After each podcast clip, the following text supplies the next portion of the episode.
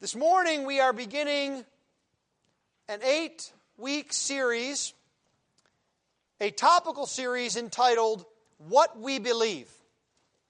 And it is modeled after the great truths that are found in the Apostles' Creed. And so we will be going through the great fundamental truths of the faith. Each week we will be going to the scriptures to teach us, but we won't be going consecutively through a book as we were when we just finished Ephesians. We'll be going several verses, several passages typically each week until we conclude this series, and then we will pick up the book of 1 Samuel. We will turn back to the Old Testament and learn about Samuel and David and Saul and the work of the Lord in his kingdom. But the text that we will look at in the main this morning are 1 Thessalonians chapter 2 verse 13 and 2 Timothy chapter 3 verses 14 through 17. Let's begin then with 1 Thessalonians. If you would please give attention to the reading of God's word. For the word of the Lord is completely sufficient. The word of the Lord is completely authoritative. And the word of the Lord is completely without error. 1 Thessalonians 2:13 And we also thank God constantly for this that when you received the word of God which you heard from us you accepted it not as the word of men but as what it really is the Word of God, which is at work in you believers. And then, if you will now turn over to 2 Timothy chapter 3, we pick up at verse 14.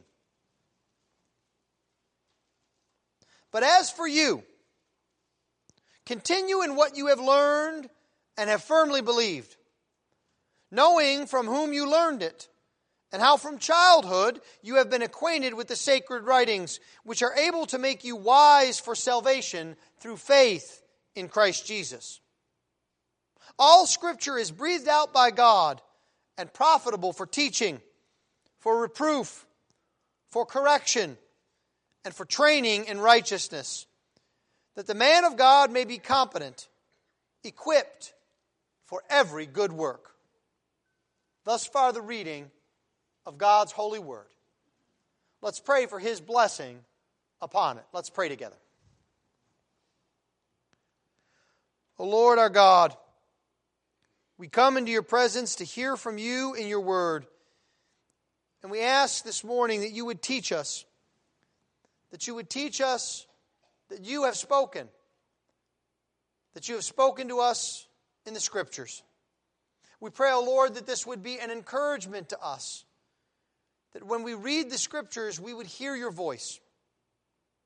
This we ask in Christ's precious name. Amen. Well, this morning we are beginning, as I said, a new series called What We Believe.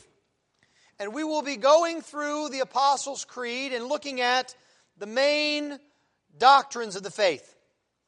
This is important for us at this place and time because we are becoming, as a society, less and less a society of wisdom and knowledge, and more and more a society of mere information. We don't know what's right and what's wrong. We don't know what's true and what's false. And if you were to doubt this, all you would need to do is to see the recent spate of stories about fake news about news that is completely made up and false. Now, it used to be that if you wanted to get fake or sketchy news, you needed to go to a grocery store. And you would go and you would get in the checkout line, and there would be one of these publications, I use the word loosely, that would inform you that Elvis had been kidnapped by aliens, or that the earth had stopped spinning on the continent of Africa, or some such other demonstrably provable falsehood.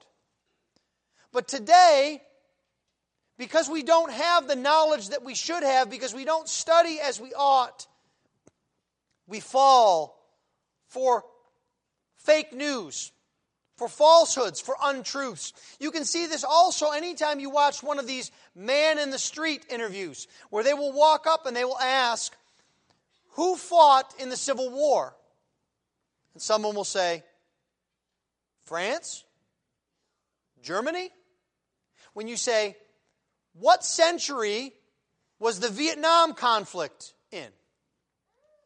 The 18th century? The 14th century? And we just understand that people do not know the truth the way they should. But the problem for the church then is that Christianity is not just a state of being. Christianity, our faith, is not just a feeling that we have internally. It is based upon historical events. And it is based upon a set of beliefs that we know and study and understand. And so we are going to study these fundamental beliefs the Bible, God, Jesus, the Holy Spirit, the church, sin, forgiveness, and resurrection.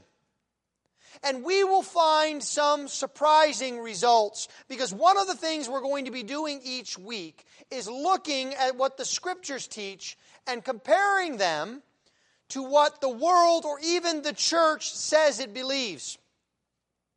Recently, Ligonier Ministries got together with Lifeway Research, the research division of the Southern Baptist Convention, and they conducted a survey of people in America. And it covered a whole range of types of people demographically young and old, married and single, those who call themselves evangelicals, Roman Catholics, those who are secularists, those who are of other faiths. And they asked them questions designed to get a true answer, not an answer that was expected. You know what that's like. Sometimes when someone asks you a question, you know what, how they think you are supposed to answer. This happens quite frequently between parents and children. There's only one right answer. And as a child, you have to figure out what it is. Well, the survey is designed not to do that, it's designed to get at what the person actually believed.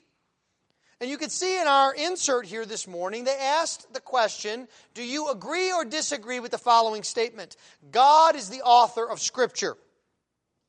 Now, 85% of self described evangelicals, that is, those who believe in the core doctrines of Christianity, the resurrection of Christ, the deity of Christ, 85% of them said, I agree with that statement.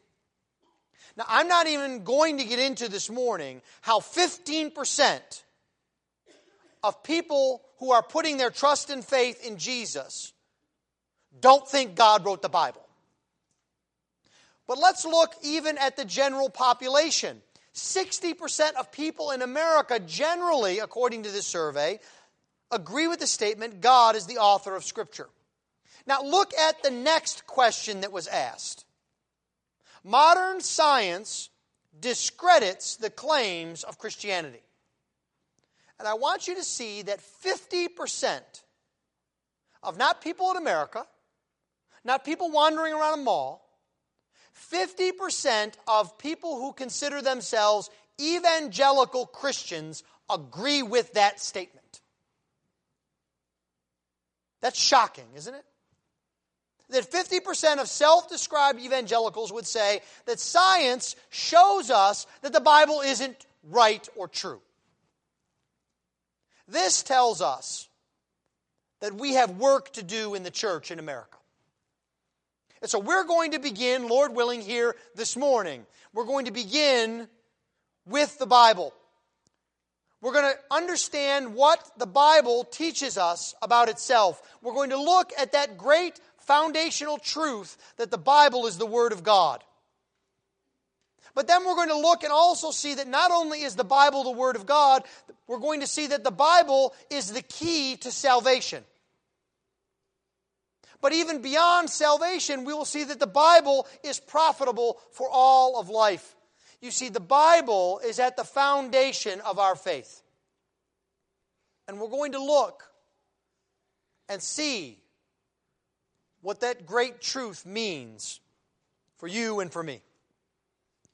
So we are beginning here with the Bible and the Bible as the Word of God. The first reason that we understand that the Bible is the Word of God is because it comes from God.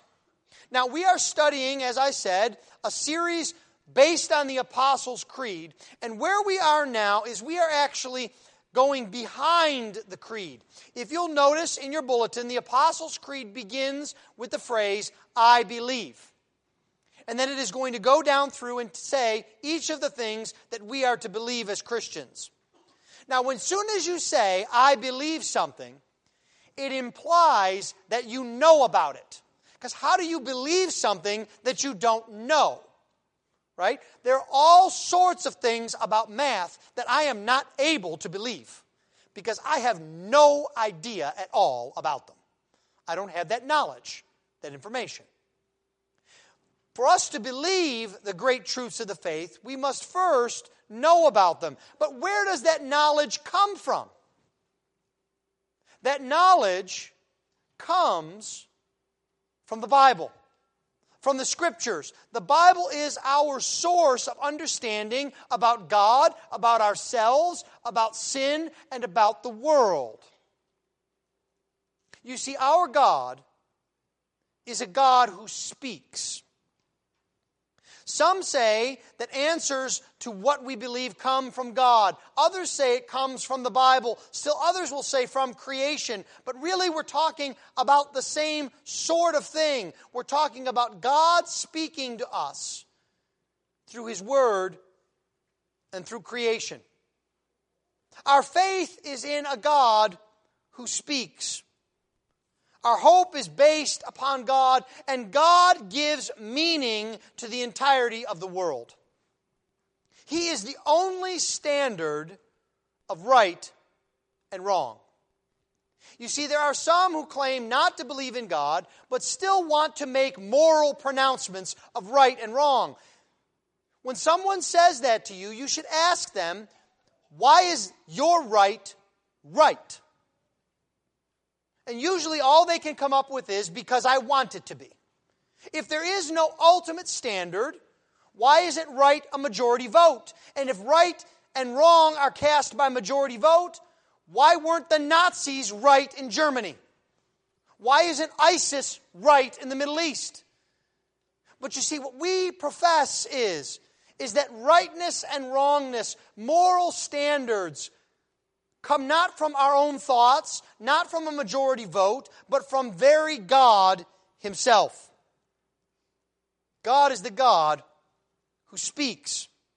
Now, because God is the God who speaks, we must also understand that Christianity is relational. Think about the heart of the Christian faith. At the heart of the Christian faith is the sending of God's Son to redeem a people from their sins.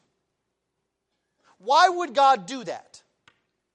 Except for to have a relationship with his people. You see, it makes all the sense in the world that God speaks because he wants a relationship with his people. And God speaks first in creation. Creation speaks of his order, of his goodness. You see, creation tells us that God is a God of order. It is not a coincidence that the earth is exactly the right distance from the sun. A little bit further away, and we would be an ice cube. A little bit closer, and we'd be a fireball. Earth is exactly the appropriate orderly distance from the sun for life.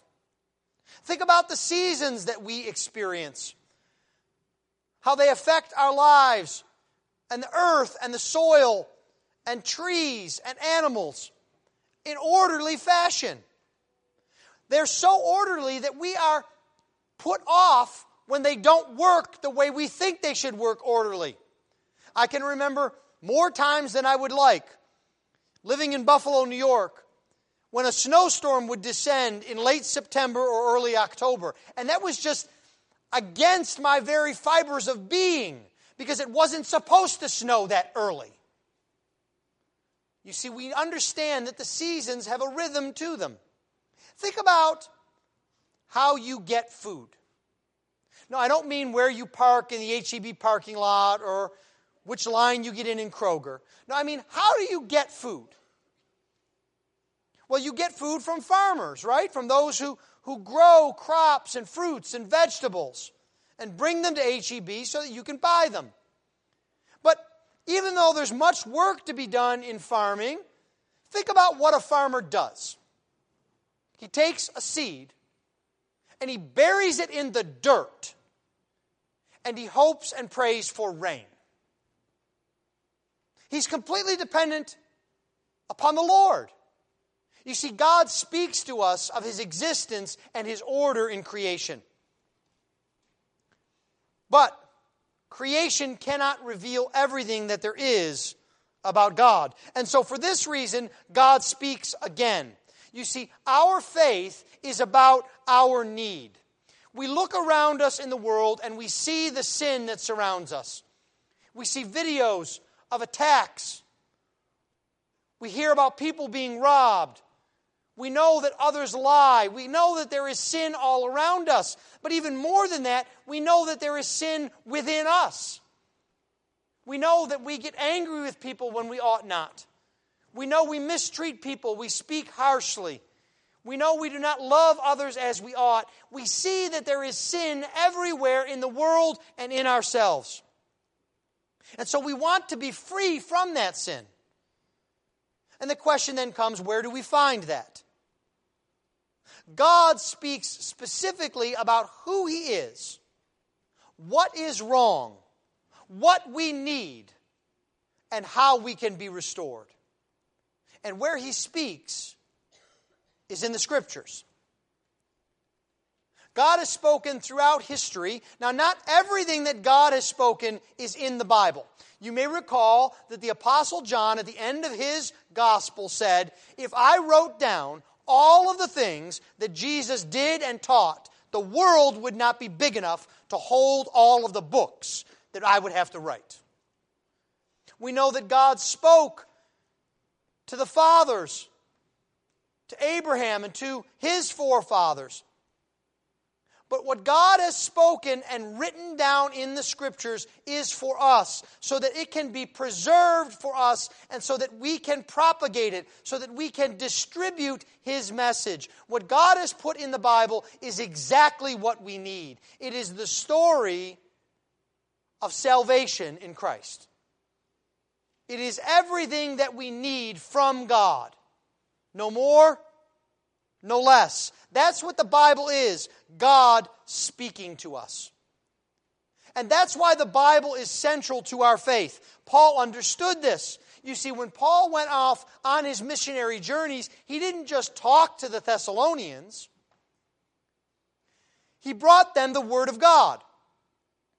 Now, that may seem confusing at first because we think, well, Paul, how did you bring things you didn't even write yet? But you see, the Word of God is not limited to what Paul wrote. Paul had the Bible of his day. When Paul went to the Thessalonians, he brought Genesis, he brought the Psalms, he brought Isaiah, he brought Jeremiah, he brought Amos, he brought the Word of God. And as he brought it to the Thessalonians, he wanted them to understand that it did not come from him. It was not written by men, it came from God himself.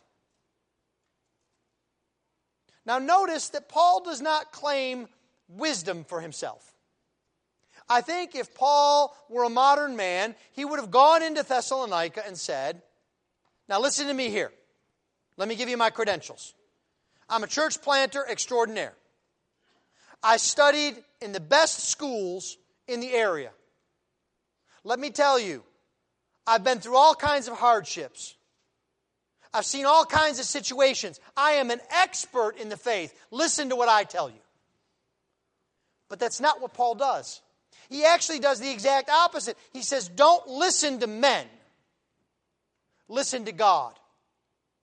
He says, I'm so glad that you heard the word from us and that you took it as the word of God because that's what it really is.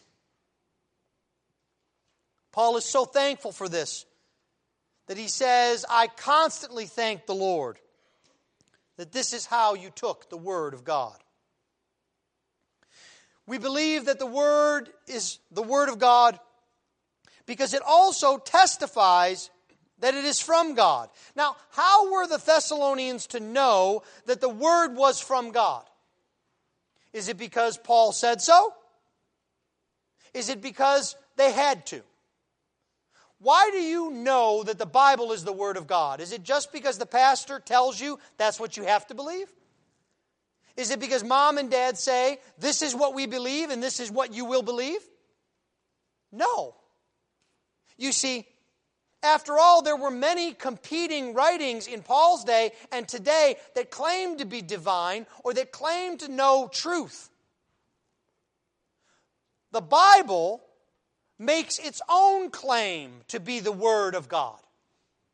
It does it over and over again. Here are just a few examples. In Acts chapter 4, Peter is preaching, and he says, You have spoken through the mouth of our father David. The Holy Spirit said. Now stop and think about that for a moment.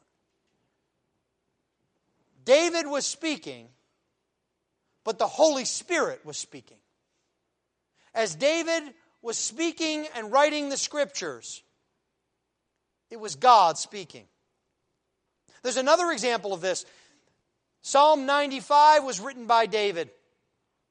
And in Hebrews chapter 3, it's quoted. But the quotation doesn't say, as David wrote in the Psalms, the quotation says, the Holy Spirit says. And then it quotes Psalm 95. So it's clear that the Bible treats itself as being the Word of God, spoken by God.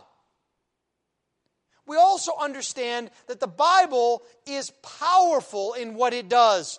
And this power shows us that it is the Word of God. When Paul was battling the Jews in public, he did so by the use of the Scriptures. And Acts 18 describes it as Paul powerfully resisting the Jews because he used the scriptures. You may recall that Hebrews chapter 4 describes this power of the Word of God. For the Word of God is living and active, sharper than any two edged sword, piercing to the division of soul and of spirit, of joints and of marrow, and discerning the thoughts and intentions of the heart. Bible is powerful. The Bible also describes itself as the Word of God because the Holy Spirit, God Himself, gives witness to this. Peter writes in his second epistle, chapter 1 For no prophecy was ever produced by the will of man, but men spoke from God as they were carried along by the Holy Spirit. Over and over again, the Bible claims to come from God. Now, this is, I think, why we speak of the term inspiration. You know what inspiration is, don't you? Inspiration is when something has life breathed into it. It means to animate something, to give it life. And so we often speak of the Bible as being inspired by God. And that is true as far as it goes. But if we look at our text here in 2 Timothy chapter 3, we see that Paul actually describes the Bible in another way. He says in verse 16, all scripture is breathed out by God. Now, do you notice the difference? Inspiration is to breathe in. Expiration is to breathe out. But they really describe the same sort of thing. Because you see, when Paul says that the Bible is breathed out by God, what he means is its source is God Himself. It comes from the very mouth of God, as it were. All Scripture, not just the red letters, not just the favorite verses, not even just the parts that we understand well. All of the Scripture is breathed out from God. Well, the second thing that we see is that the Bible is the key to salvation because without the Bible, we cannot know salvation itself. We need to understand the solution to our need if we are to obtain it. Think of it this way Have you ever had the opportunity to put together a many, many piece puzzle? Now, I'm not fond of this, but, but Deb is. She likes to put together puzzles. And one of the very first things that she does is she lays out all of the pieces, and then she takes, guess what? The box top. And she sets it right in front so that she can see what the final puzzle is supposed to look like. Now imagine I asked you to put together a 3,000 piece puzzle without a picture of what it was supposed to finally look like. I mean, it's laughable, right? There's no way you could do that. You wouldn't even know where to start. So, why is it that we think we can come up with the solution to our lives, our relationships, and our being reconciled to God without knowing the solution ahead of time? You see, it makes sense that God would have the solution and that God would communicate that to us, and He does that in the Bible. And the Bible is also clear that it contains the solution. It tells us that salvation is found in Jesus. Now, this makes sense because unless the Bible told us about Jesus, how would we even know about him? Let alone know the solution. How would we know that our need is for Jesus unless God were to tell us in His Word? Do you know what the worst kind of danger is? It's when you're in danger and you have no idea you are in danger. It's when you're in your house and a part of the house is on fire and you have no idea that there's smoke or fire. It's the most dangerous you could be because you don't run away, you don't take precautions, you don't try to solve the problem. You just sit around and act as if nothing is happening. But you see, the Bible speaks to us. Rather, even more, God is speaking to us in His Word. And this puts the Bible at the heart of our faith. Now, we have to understand that we do not worship the Bible. Because of how Christians hold the scriptures in high esteem, some will argue that we worship the Bible, that we worship this book. That's not true. But if we are to worship God, then we need to know who God is and how we are to worship Him. And so we ought to listen to Him tell us who He is. Oughtn't we? You see, if we are to be right with God, we must follow the path that He has given to us. And that path is laid down in His Word. Let me be very clear. The Bible does not save, Jesus does. But in order for us to know Jesus and to know the path of salvation, we must have the Bible. You see, the Pharisees were in error after this sort. In John chapter 5, Jesus tells them, You search the scriptures because you think that in them you have eternal life. That is, the more you understand the Bible, the more you memorize the Bible, the better you are at Bible quizzes, the more saved you are. But Jesus says that's not true. It is the scriptures that bear witness of me, he says. You see, we have the scriptures because they bear witness to the Savior, to Jesus Christ. The Bible is the sure place to find salvation. You see, the result is that we go to the Bible to find the clear place where Jesus can be found. John puts it this way in chapter 20. But these are written so that you may believe that Jesus is the Christ, the Son of God, and that by believing you may have life in his name. Do you see the chain? Do you want life in Jesus? Then you need to believe in him. Do you want to believe in Jesus? Then you must hear about Jesus in the scriptures. We find Jesus in God's Word so that we might believe upon Him, so that we might be saved. That is God's way. The Bible is the sure place to find salvation. That's why Timothy had the Scriptures from childhood.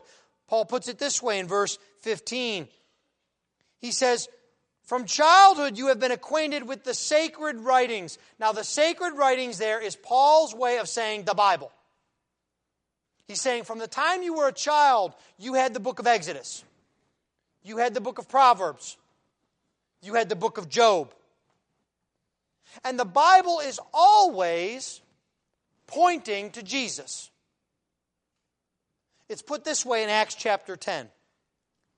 To Jesus, all the prophets bear witness that everyone who believes in him receives forgiveness of sins through his name. All the prophets Isaiah, Jeremiah, Ezekiel, Daniel, Amos, all of them, they point to Jesus Christ. And for this reason, the Bible is what makes us wise about salvation. It tells us all that we need to know about salvation. It is clear about salvation. Now, when you come to know the Lord Jesus Christ, you don't need to start out knowing everything perfectly. For some of you, that's probably a sigh of relief. You may have wondered, well, I thought because the people sitting on the other end of the pew knew everything, I had to know everything. Because the person in front of me knows everything, I have to know everything. Let me tell you a secret none of y'all know anything. The pastor doesn't know everything. We cannot get to the bottom of the scriptures, but we have to begin with Jesus. And that's where the Bible takes us. Because this allows us to have faith in Christ. You see, faith is not a blind leap in the dark. Faith is not something that we hope for against everything that we know.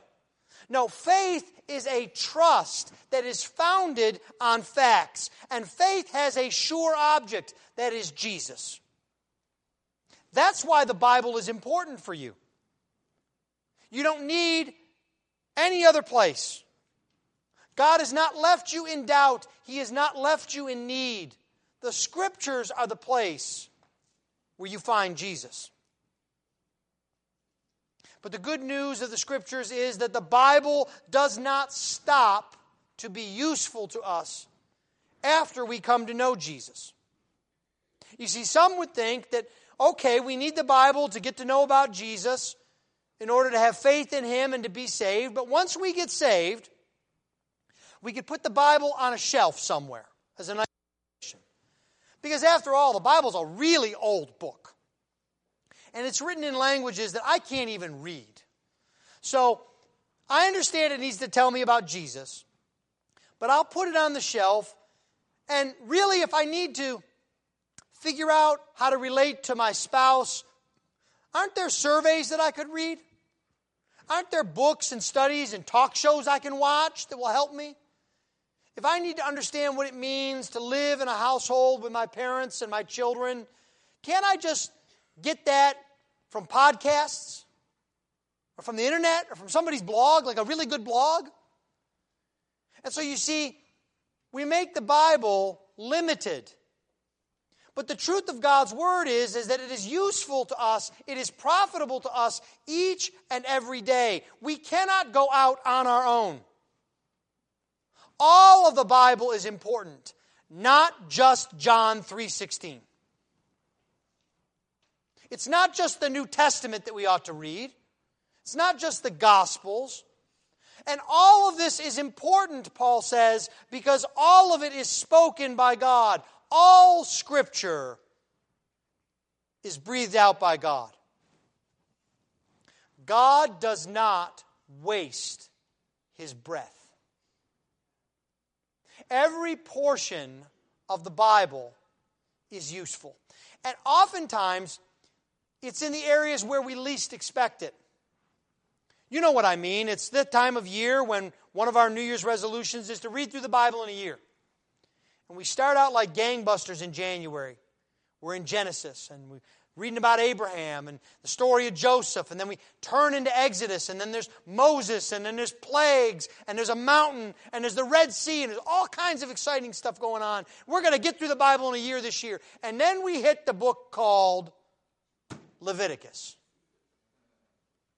And if you read too much of Leviticus late at night, you fall asleep. Because it doesn't have an exciting storyline. It's about this sacrifice and that sacrifice, and this blood and that blood, and this law and that law. Well, let me tell you that one of the clearest places in all of the Bible to find Jesus is in Leviticus. Because every place where there's a sacrifice, it speaks of and should remind you of the sacrifice of Jesus. If you ever think too lightly about the cross, read the book of Leviticus and picture a calf having its throat slit and the blood flowing. And the cross will take on more meaning for you about the sacrifice that Jesus made and about the blood that was shed on Calvary. You see, every single part of the Bible is for us, it's what we need. And Paul says this when he says that all of the Bible is profitable in verse 16. It is profitable because it is a very practical book. It contains instructions on relationships, it contains instructions about work. It tells us about government and how we are to relate to the government. It tells us about love and what that should look like and how it should act. It tells us about service and how we are to serve others. When Paul says that the Bible, all of Scripture, is profitable, what he means is it is advantageous, it has value for you. Now, we need to understand this. Sometimes the Bible doesn't immediately seem like it's valuable to our lives. It's kind of like another New Year's resolution. You know the other one we all make? To go to the gym to lose weight. So you go on January 2nd to the gym, keeping your New Year's resolution, and you work the Stairmaster, you run some laps, you maybe even swim a bit, you lift some weights, and then immediately you lose 30 pounds, right? No. You have to do that what? Day after day after day after day. And if you don't do it day after day after day, what happens? You don't lose 30 pounds. You have to have the long term end in mind, and you have to have the immediate action leading to the long term end. That's exactly what the Bible is like. If we want to form in ourselves a character that is more like Jesus, if we want to be more faithful, if we want to be more loving, if we want to be more patient, if we want to be more kind, you don't just wake up in the morning and say, Pastor, I'm going to be very patient and kind this year. Good luck with that. What you need to do is to study the scriptures day after day after day so you can learn what it means to be patient and to be kind. And so you will be formed more and more into the image of Christ. Now, lest you think that I'm just making this up, Paul uses the exact same analogy. He's a preacher, so he gives you an illustration. He says, while bodily training, exercise, is of some value, same word as profitable, godliness is of value in every way. So, just like we understand that exercise gives value, studying the scriptures and becoming more and more godly is valuable to us. It is something we should desire and want. And what that means is we must go to the source of all of our knowledge about the world, about God, and about ourselves. But the Bible does more than just teach us. Paul says that it is profitable for teaching, but also for reproof, for correction, and for training in righteousness. Now, what does it mean for the Bible to correct us? This Greek word has the connotation to set something up on the right path. It's often used to describe the renovation or reconstruction of a building on a foundation, to put it on solid ground. What that tells us is, is that the Bible is given by God to us so that we may improve our lives, so that we may be more and more like Jesus, so our path could be corrected. But it also, Paul says, reproves us. Now, I don't know if you know what reproving is. I venture there are not many homes where dad comes up and he says, Son, I reprove you. What does that mean, Dad? Well, what it means is something more than correction. It means discipline. It means a rebuke. It means not only do you need to be put on solid ground, you're headed off in the wrong direction. Get out of the quicksand, son, and get on firm ground. Because you see, ultimately, we do not judge the Bible, the Bible judges us. It is used for correction and reproof. And that is because it is God's standard. He speaks to us His standard for life. Lastly, Paul says that it is profitable for training in righteousness. Now, the word for train here is often used in the ancient world to describe the process of making a child into an adult. But here it means more than that because it is training in righteousness. Now, it is true that in Jesus Christ we have a righteousness that comes from Christ. But Jesus is also forming his character in each of his children. How does he do that? Through the Bible.